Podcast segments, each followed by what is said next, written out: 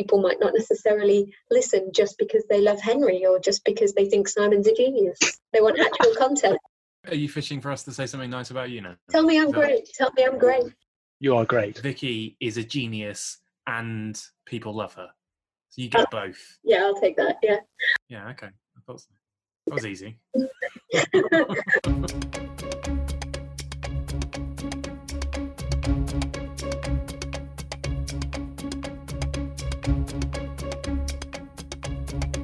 everybody. Welcome to the Digital Twin Fan Club podcast again. We are discussing the Gemini principles today, and we are myself, Henry Fenby Taylor, Simon Evans. and Vicky Reynolds.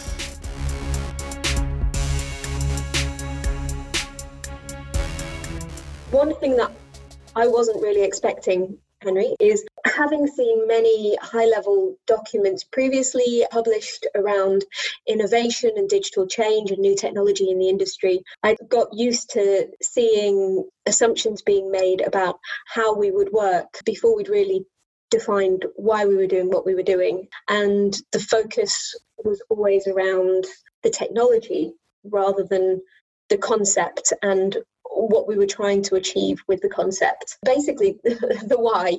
And I was really pleasantly surprised with the Gemini principles when I first opened the document to see that the first principle in the top left hand corner is specifically about public good. So, yeah, must be used to deliver genuine public benefit in perpetuity. Yeah, and there were a lot of opportunities to learn from the things that came before in digital construction because I I had an annoying feeling it would be here it is, this is it, it's done, we're finished, do this or else. When we're talking about something that's not really been finished, it's being developed and being almost still being invented. It doesn't seem like the right time to be telling people what the end state is. Also, Gemini Principles, I, I saw the name and I was like, oh no, oh my god, I felt exactly the same way. And it's interesting because the first sentence in the brief at the beginning of the document is everybody knows that digital transformation is happening. And I read that and I just cringed. oh, yes. And I thought, I thought, oh my God, as someone who is just a regular human being working in this industry, that sentence, uh, it makes me think, does everyone know? And does everyone care? Is it? Is it? Yeah. But I think that's the thing. That's been the narrative. And that is the narrative in a sense. Everyone knows this is happening. And I've had people come up to me freaking out. I don't know. I'm still I'm still doing oil paintings for garden design for people. Should I stop?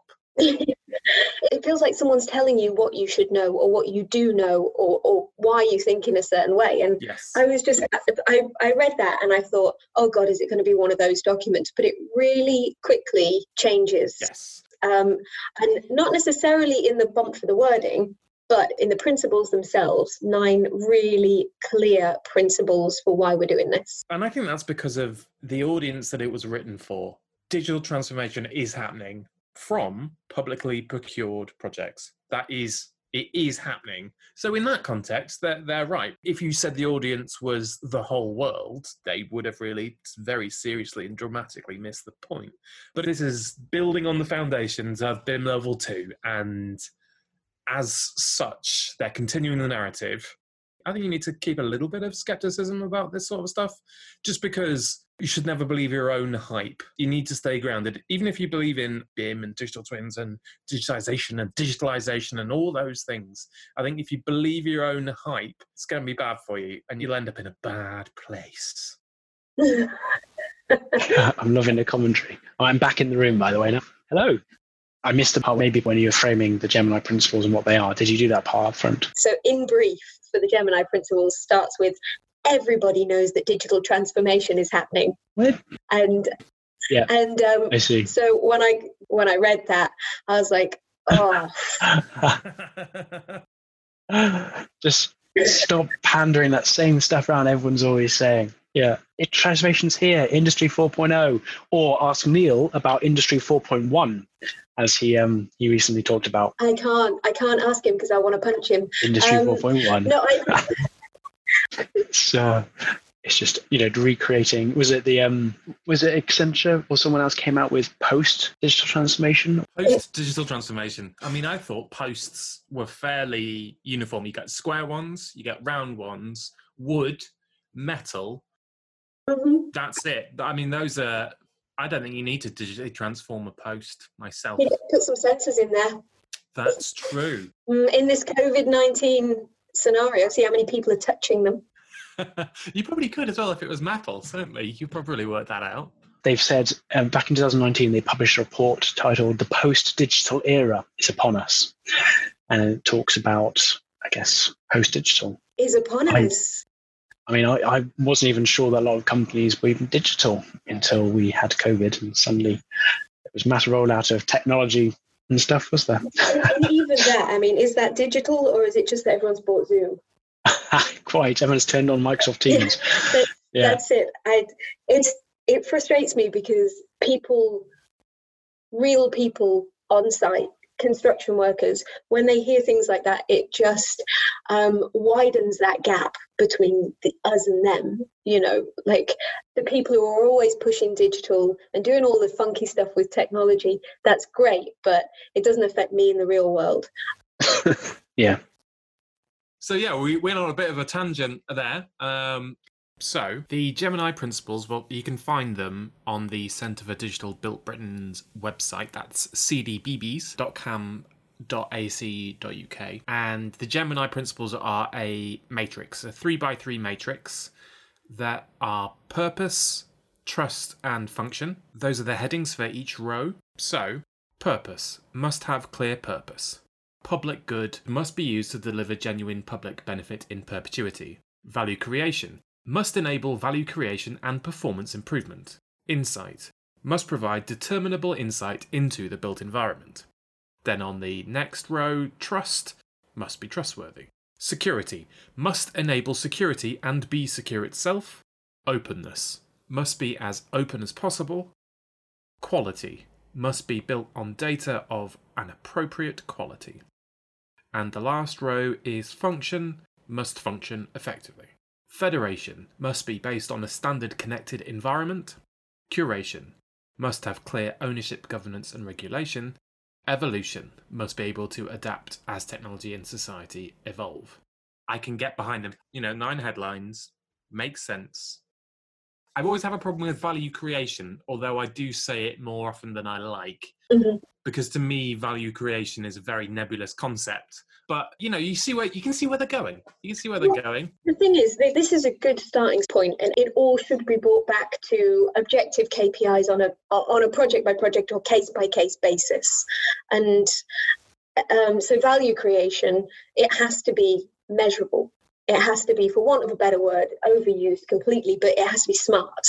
If you Mm. can't um, explain prior to the activity what value you would like to create, then you don't know if you've hit that target or not. Um, absolutely and that's a data question isn't it we're talking about the top line right now uh, purpose we've got public good and we've got to value creation and then you've got insight underneath all of that. I think it's as interesting what they don't say. It doesn't say i'm just going to double check because i might i might be lying. Oh it says data once. Must be built on data of an appropriate quality in the quality and trust section. It doesn't say data. It's it, it's very human.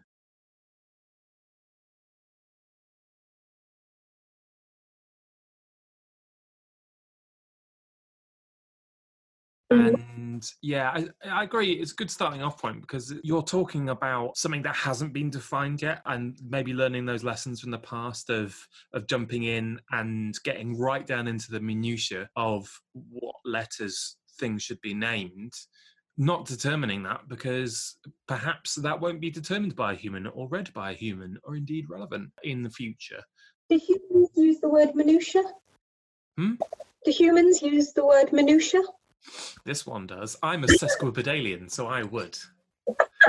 Oh wow! A what? Yeah, it's not. Actually, it's not actually in most dictionaries. I think you'll find uh, it Is is. that because it's not a word? Yeah, yeah. It's one of the reasons it's not in any dictionary. Uh, it's a lover of long words, which is I love the fact that it's called sesquipedalian, and it's uh, it's definitely far too long. Let me just So what we're talking about here is these Gemini principles are written in plain language, and that's what we like about it. But we're discussing it in a way that is very not plain language. Yes. All right, all right. I'll take that. That's, that's a fair comment.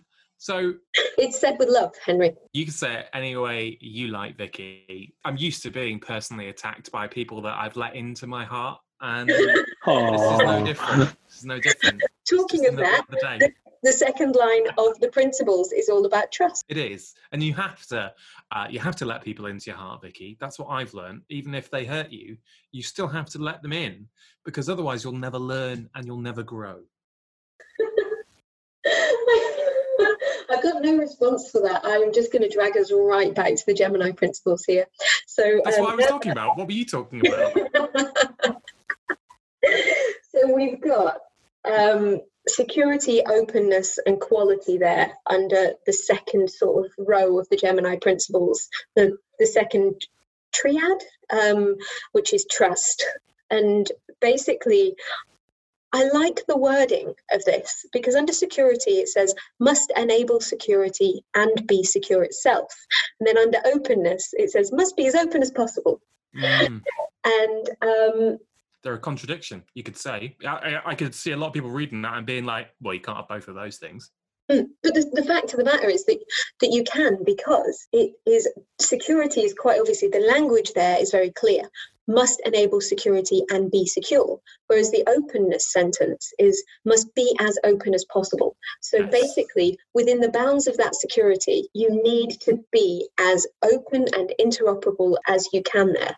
And that's a quite a, a clever way of wording it. And I think, yeah, we're talking about trust must be trustworthy. So uh, the quality must be built on data of appropriate quality. So it's it's locked, but you can get the keys, and when you've got the keys, it's good enough for what you need to use it for. So it's quite vague in a sense, but I guess it needs to be because we're talking. This is something that is kind of it's a system of systems, isn't it? It's so big that it's almost impossible for you to say, oh, it will be about housing data. But this is a policy document, so this is the highest possible level, saying we are doing a thing, we're going over here, and yeah, this is. I think that's about as specific as you can get. I think trust's an interesting word because um, the human level of trust in technology often comes into question. Like, for instance, when was the last time you read the, the security conditions for a piece of software that you downloaded? I did. I've done So- yeah, Once all in the terms and conditions in general. Yeah, it, I think I think it is. I genu- but uh, and it's not necessarily because we're arrogant or ignorant. It's sometimes because I think they're um, created in a way that makes them so long that you you would never read them. Um, you, you'd run out of, of time in the day if you read every piece of terms and conditions. I mean, my advice is to do that, but um, realistically, it, it's difficult. And so when we're talking about trust here of um, a series of, of digital twins, are we talking general human trust level, or is it is it machine trust? Like, should we Mm. should we be able to trust in the system because we fully understand it and we know completely where our data and our information is all the time and who has access to that. Or should it be the google level of trust where we just click terms and conditions read and, and move on to the next page? I think there have been several major IT fiascos government procurement that have led people not to trust governments generally in the West specifically, but probably where they are Mm. more trustworthy than in other areas where governments do have these sorts of powers just to, you know, foist a new system onto you and say this is this is the way it is. So yeah i think it's both and i think that's an important part of it because you, you kind of rely on other people. The t's and c's there will be an article saying apple have changed their terms and conditions. This is what it means and that person is from a reasonably trustworthy publication i can, I can Yeah. take their word for it so i know somebody's going to read it because i can't read it i can't get through the same's true here i think as long as there is that openness then I can have trust in it because I know that in those areas that I don't understand, if it's open enough, then people can go in and those experts will say, ah, you've missed a very key point here. And it might be Yeah. really minor, But at the end of the day, you need openness for trust. In fact, you need both of these. You need all three of these things for any for trust in any IT system that you are going to give to. I guess give, give your in, your information to. Give your give your digital self to. Yes. Yeah. I gave my digital, digital self away long you- ago. Your digital twin got absorbed. Um, the interesting one here, isn't it, about security and openness? That security is sometimes perceived as being locked down and restricting access. Hmm. And then openness is obviously the opposite, you know, opening up access. Do they contradict or don't they? Because I, I would say security as well in this frame is about the data is open, but it enables security and it is secure itself. So you can't exploit it for, or you can't tamper with it. You can view it, Mm. for example, but only if you have the right permission to view certain sets of it. Mhm. So, in the similar to sort of a, a blockchain where you can Drop the blockchain word. Oh, boom. and then runs away. Absolutely. The concept is that there's lots of information and data that's accessible to a lot of people. Um, but it's impossible to change it. You know that you can trust it. This then brings us into all those questions about the principles themselves are fantastic, but the reality of following them for some of these principles, specifically the ones around purpose, um, that can be by the people who are creating the digital twins. So they will create their own targets and objectives around value and around public good Yeah. and that kind of thing. But then when we fall into the second third of principles, the trust area, Yeah, security, openness, and quality. do we then need to look at things like creating roles or um, bringing in new technology to enforce different parts of, of this? Mm. Security, I'll be honest. Security is my biggest concern. I think that's just sensible. It's the sort of thing that you don't put to bed. You can't ever be done with computer security. You're never done. It's going to be an ongoing battle, and that means that needs funding, it needs investment, it needs the right people doing it, and it's going to be a constant thing that we have to keep on top of because the security uh, situation around the world uh, with gangs trying to take your personal details or take your stuff offline, you know, for, for money. And nation states are increasingly using cyber warfare as a means of uh, tackling their opponents. And we are a few people's opponents. So, you know, hey, it is what it is. but one big breach of trust while it's early doors and it's like well this was obviously going to happen and obviously a complete waste of time even though it's obviously a good idea and obviously very worthwhile at the same time all it takes is one bad news article one bad breach and that's it Destroyed all. Where- yeah exactly suddenly it looks like a house of cards You say that, but then look at the the Facebook scandals. Um, look at uh, the stories that have been written about Twitter and other social media platforms. If someone is getting enough benefit out of something, they will forgive some pretty bad behavior. that is fair actually that is fair So I think it's right that purpose is at the top here because if people can see the value in this and they can see the benefits to them and the fact that this is making their lives easier and better, and that we're learning lessons so that we get better as we build more and more on top of this, other things will be forgiven slightly more than maybe even they should be. It's interesting, yeah. There must be a hierarchy to this purpose, public good, value creation, insight. I feel like if I was a policy writer or I was, you know, uh, an informed member of the public, I could stop reading there. Mm. Public good, value creation, insight. Yeah, I'm on board with that as a general principle. We'll see what you do. I shall hold you to account if you, you know, if I was a journalist reading that, I'll hold you to account on that. But that is, you know, you've set your terms. That's clear. And then it feels like that trust layer is kind of getting into a little bit more detail. And then the function layer is now kind of at the very granular layer of uh, federation, curation, and evolution. That that sounds, you know, like if I was the general public reading that, I'm not sure I'd be 100% with a curated, evolved federation. Um, We're Yeah. falling out of um, uh, common language now, aren't we? Like uh, plain language. Yeah. but I think Absolutely. that you're absolutely right there, and I hadn't I hadn't even picked up on that, Henry. That um, it is it's the three different layers almost of stakeholder as well. Yes. So the, the third that bottom layer function, the people who are going to be really absorbed in that are the, the likes of us and the people in industry who are pushing digital innovation and who are driving technology. So yeah, I mean, like take that first one. Federation must be based on a standard connected environment. As if I was a journalist reading that, I'd be like, what?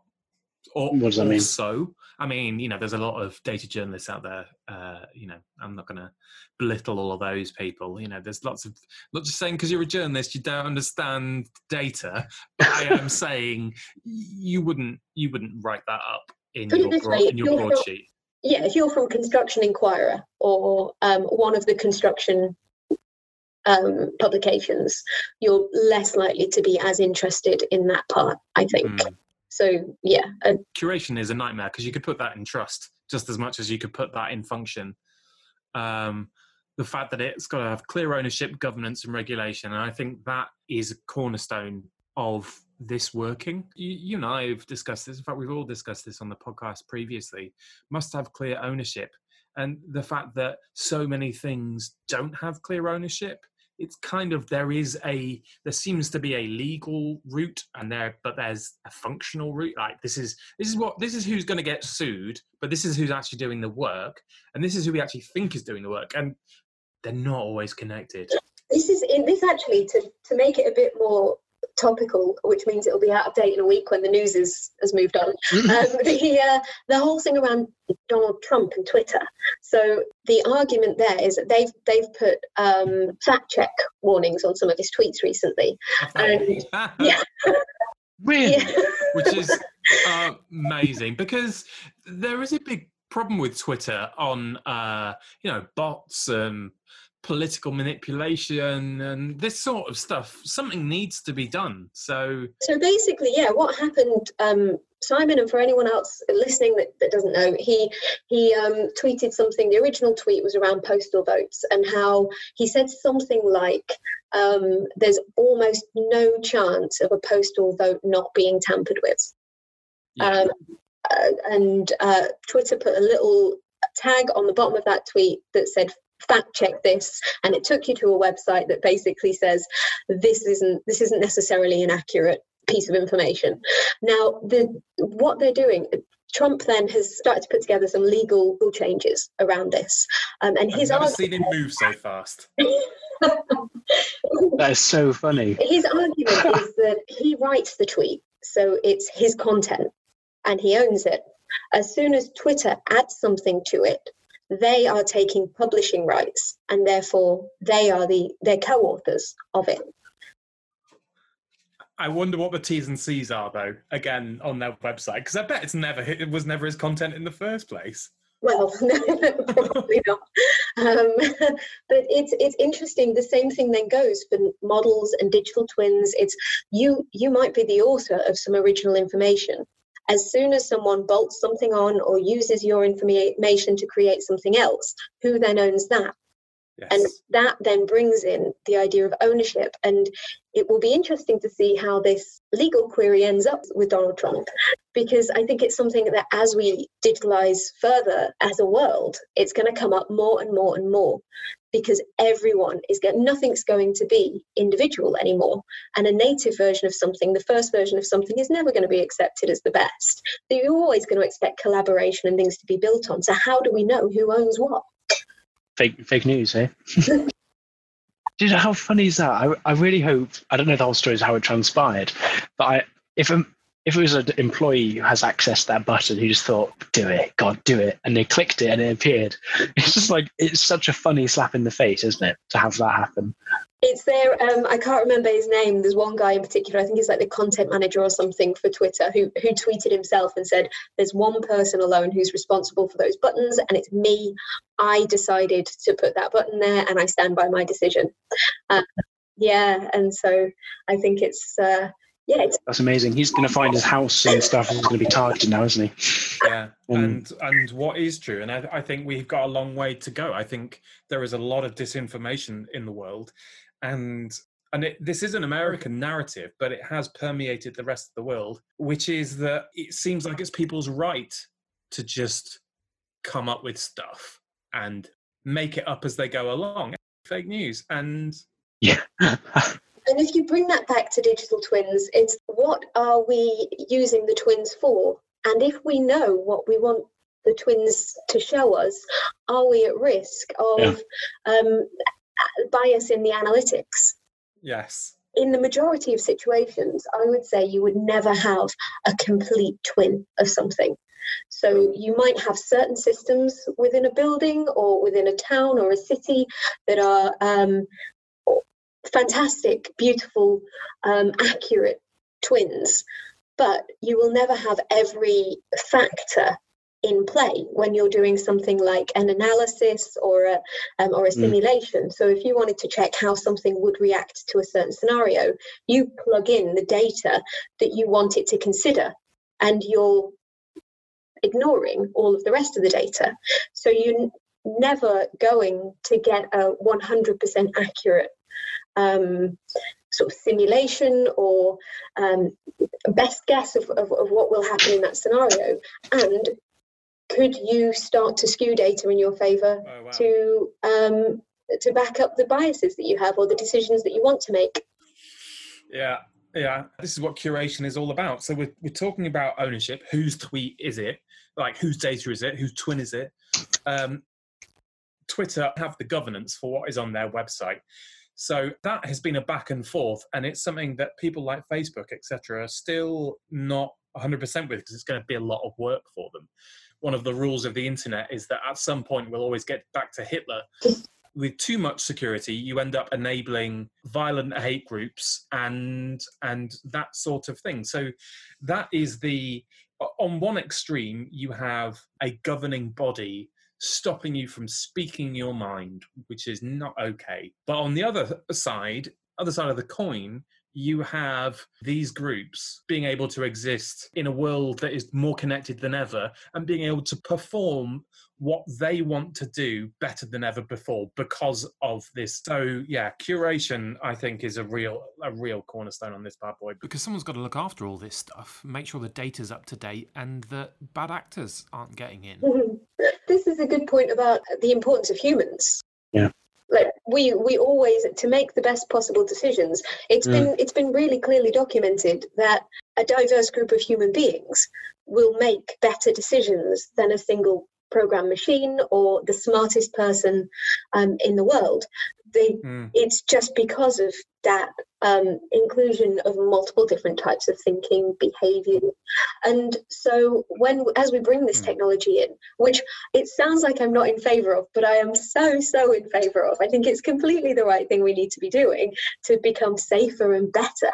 But we need to always remember that it's a collaborative effort, not just between different technologies, but between human beings and technologies as well. And it will evolve. There we go. That's the last one. Tick. Got them all. Evolution Absolutely. Must be able to adapt as technology and society evolve. So that's another nice little inclusion there, Yeah. because it could have just been must be able to adapt, Yeah. but it's quite- quite specific there about not just technology but but society. Which links very nicely to the follow up publication on flourishing systems. We'll get to that. On society evolving. Oh, don't tease us, Simon. Tell me. Don't tease me. Tell me. Tell, tell me about that. Well, actually, before we before we move on to that, I want to ask Simon because you know a lot about the Gemini principles and would be somewhat of an expert, more than me and Henry. So, would you say the the discussion that we've had about each of those principles? Um, Similar discussions as you've had with other people, same as you thought yourself. Is there anything that we maybe have missed in our initial reading or analysis? I'd say I'd say actually the conversations we've unpacked there is, is similar for everyone who reads it, how they interpret it. And, and what's quite nice about that, I think, is is because the document is written in a quite a, a simple language form and the principles are quite discrete in what they're offering. And with the wording of it can have some interpretations. It broadly is quite clear. What I really like about the Gemini principles is that I mean there's there's nine of them, which is great, and there's a nice uh, visual form to how they look. But it's also quite easy to relate to. You know, it's not like there was 50, 100 of these different items you have to adhere to. They are that kind of that high level um, or the cornerstones, if you will. And what's also quite good that you can kind of see when you look at them as a collective is if you look at them, they are all really grounded quite ethically. If you look at it, like it's all very moral, they ethic, very for public good. It doesn't necessarily talk about commercial enterprise in any capacity um, or exploitation for various means. It's all that these are the core principles that, in essence, you can't really dispute them because there's nothing contentious about them. They're kind of yeah, it's what they say about genius. Genius is something that's really obvious when you look at it. You're like, oh wow. Yeah, it's really. I think it's often the most simple solution is the is the most genius. Yeah, uh, and I know that this was originally created for um, public sector, um, but I can't see any reason that this couldn't be um, adapted and used for private sector absolutely. as well for a large portfolio for instance or absolutely and I, I, fully agree with that. And, and the company i work for we, we fully align with these. We've kind of publicly come out and said that these principles are how we go about developing our digital twins.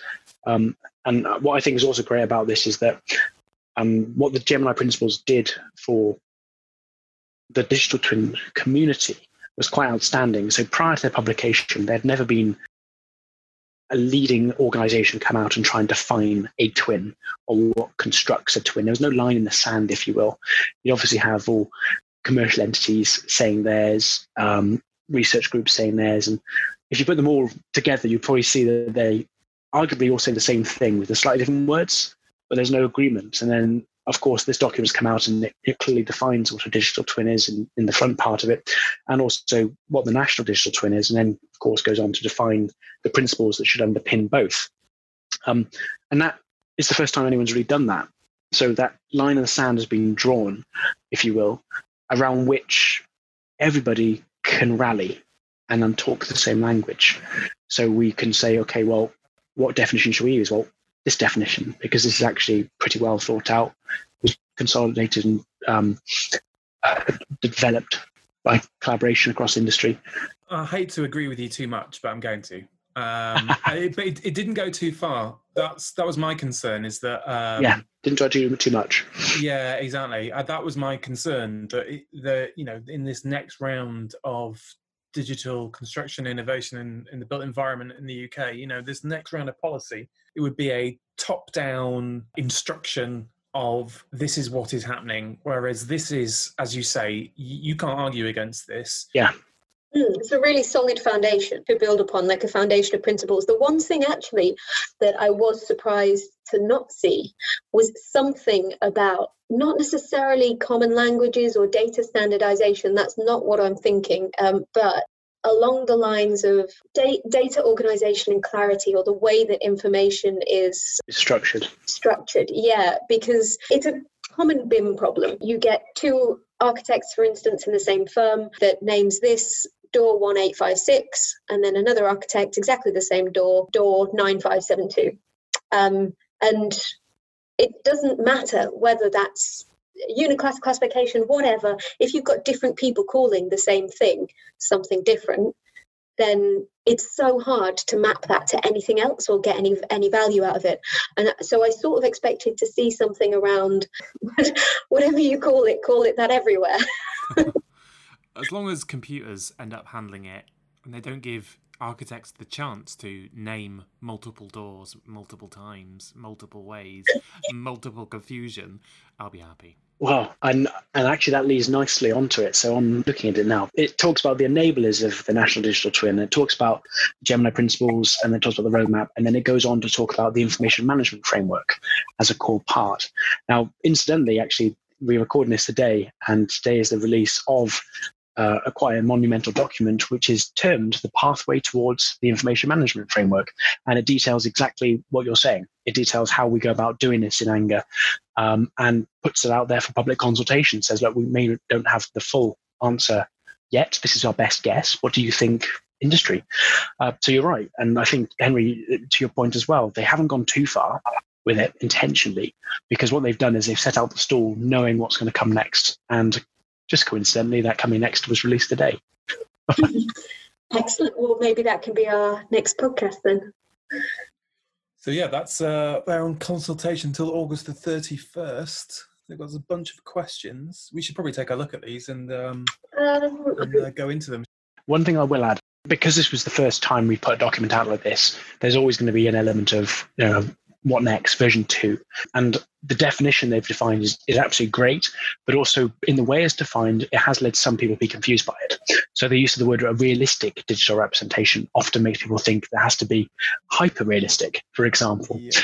um, or the the kind of the relationship and it says in the second part of the definition what defines or distinguishes a digital twin from any other digital model is its connection to the physical twin so that connection perceived as needing to be something like IoT, an actual live connection, when in fact it's talking about the relationship between the two. Yes. So there's that nuance in the language that has caused some people to be confused, but then it's been addressed by later documentation.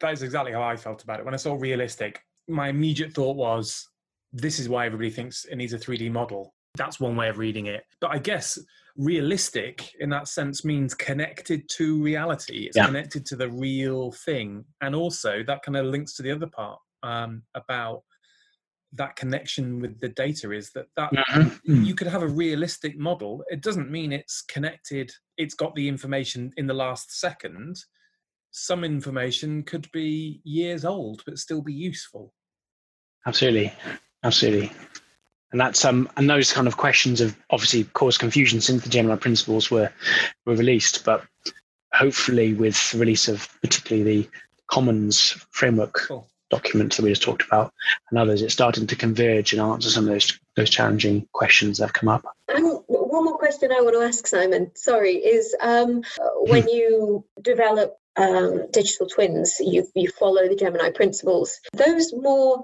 subjective principles, so uh, for instance, mm-hmm. the first three there that are around the purpose, how, how do you how do you go about doing that? define what they yes. are? Yeah exactly do you define your own versions of those? Do you is it in a document? Is it at what i'm intrigued. Shouldn't have put yourself out there simon. We're going to give you a grilling that's now. it absolutely. And then that's the other interesting the other part is that of this document there's no how to implement the gemini principles guidance given. In reality is there? There's, these are the principles but not how to use them. With that in mind, with you, is it a bit like asking for BIM level two in a document? Is we follow the Gemini principles a valid? Well, it comes up in tender documentation. We've seen it more and more, in particularly public procurement, start to appear over the last six, 12 months. It'll, it'll say it must align with the Gemini principles which I guess is a bit of a, a, danger because you've got that bottom one about curation, you know, that clear ownership and regulation and, and governance. If you're just saying it, you're just saying do do the thing, and there isn't that regulation, that governance, that curation yeah, in place. Agreed. And that's you know, and it's dangerous. It is dangerous, and you'd hope that if someone was developing a technology led solution, that some of these would be naturally addressed. So having clear ownership of who owned the technology, the data, the input, the governance around how you manage and control access and regulating it, particularly if you work in a lot of the built environment industries are regulated. You know, so rail, for example, is, is regulated, oil and gas and energy markets are regulated. So you'd expect there to be some interplay. And to your question of how do you go about implementing these, well, that's always going to be um, slightly down to how an organization wants to embrace it because the principles themselves are quite large containers.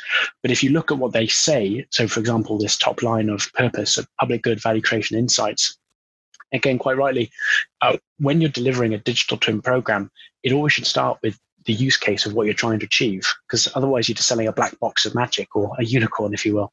So this kind of first part is actually always starting with that in mind. Don't sell a black box because that's actually hasn't got a purpose. What are you trying to address? Instead, consider the purpose. Like it needs to be of value to the organization. Let's make sure that's detailed up front and the use case to deliver that is detailed, but also the insights that we can derive from the use cases that we've defined are also sound. So it, it's kind of tailoring it in a way of how your organization's profile works. And, and I think it's a great guide on how you should try and morally and ethically develop twins for general public and society good. Mm-hmm bringing you back to that question, you know, what's the problem? What are you trying to fix? What are you trying to address? Yeah. Yeah. yeah. It's um, it's a methodology and not a technology, and it's a journey, not just a destination. Should have that on a T-shirt, shouldn't I? Buy that. Are we getting merch? I think we're getting merch, guys. I think it's probably time for us to end now.